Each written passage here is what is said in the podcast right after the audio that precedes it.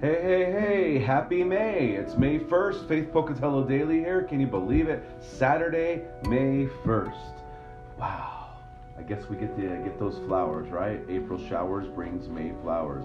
We're diving back into God's word, 1 John chapter 4 verses 13 through 17. By this we know that we abide in him and he in us because he has given us his spirit. And we have seen then testify that the Father has sent his son to be the savior of the world. Whoever confesses that Jesus is the Son of God, God abides in him, and he is God. So we have come to know and to believe the love that God has for us. God is love, and whoever abides in love abides in God, and God abides in him.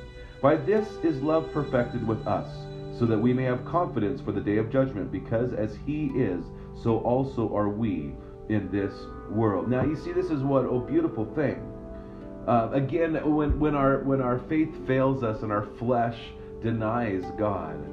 But in the Spirit, we say Jesus is the Son of God, and we testify that the Father sent the Son. And whoever confesses that Jesus is the Christ, Jesus is the Son of God, and believe, then we know that we are part of Him. And, and I think sometimes we make it so difficult because we are we are filled in a world that is based upon emotion and upon feeling. I have to feel something. Listen, we don't stand on our feelings, we stand on what God's Word says. And so if we have professed Jesus as the Son of God, we abide in Him and He in us. It's really that way. And I hope you find comfort in that.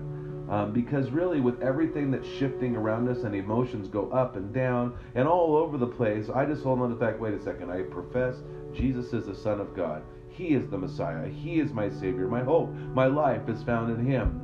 And because God says that now He abides in me because I make that confession. Wow. Right? So take comfort in that today that God is abiding in you and you are abiding in Him because you confess that Jesus is Christ, the Son of the living God. So may God richly bless your day. Enjoy Jesus. Go and share life.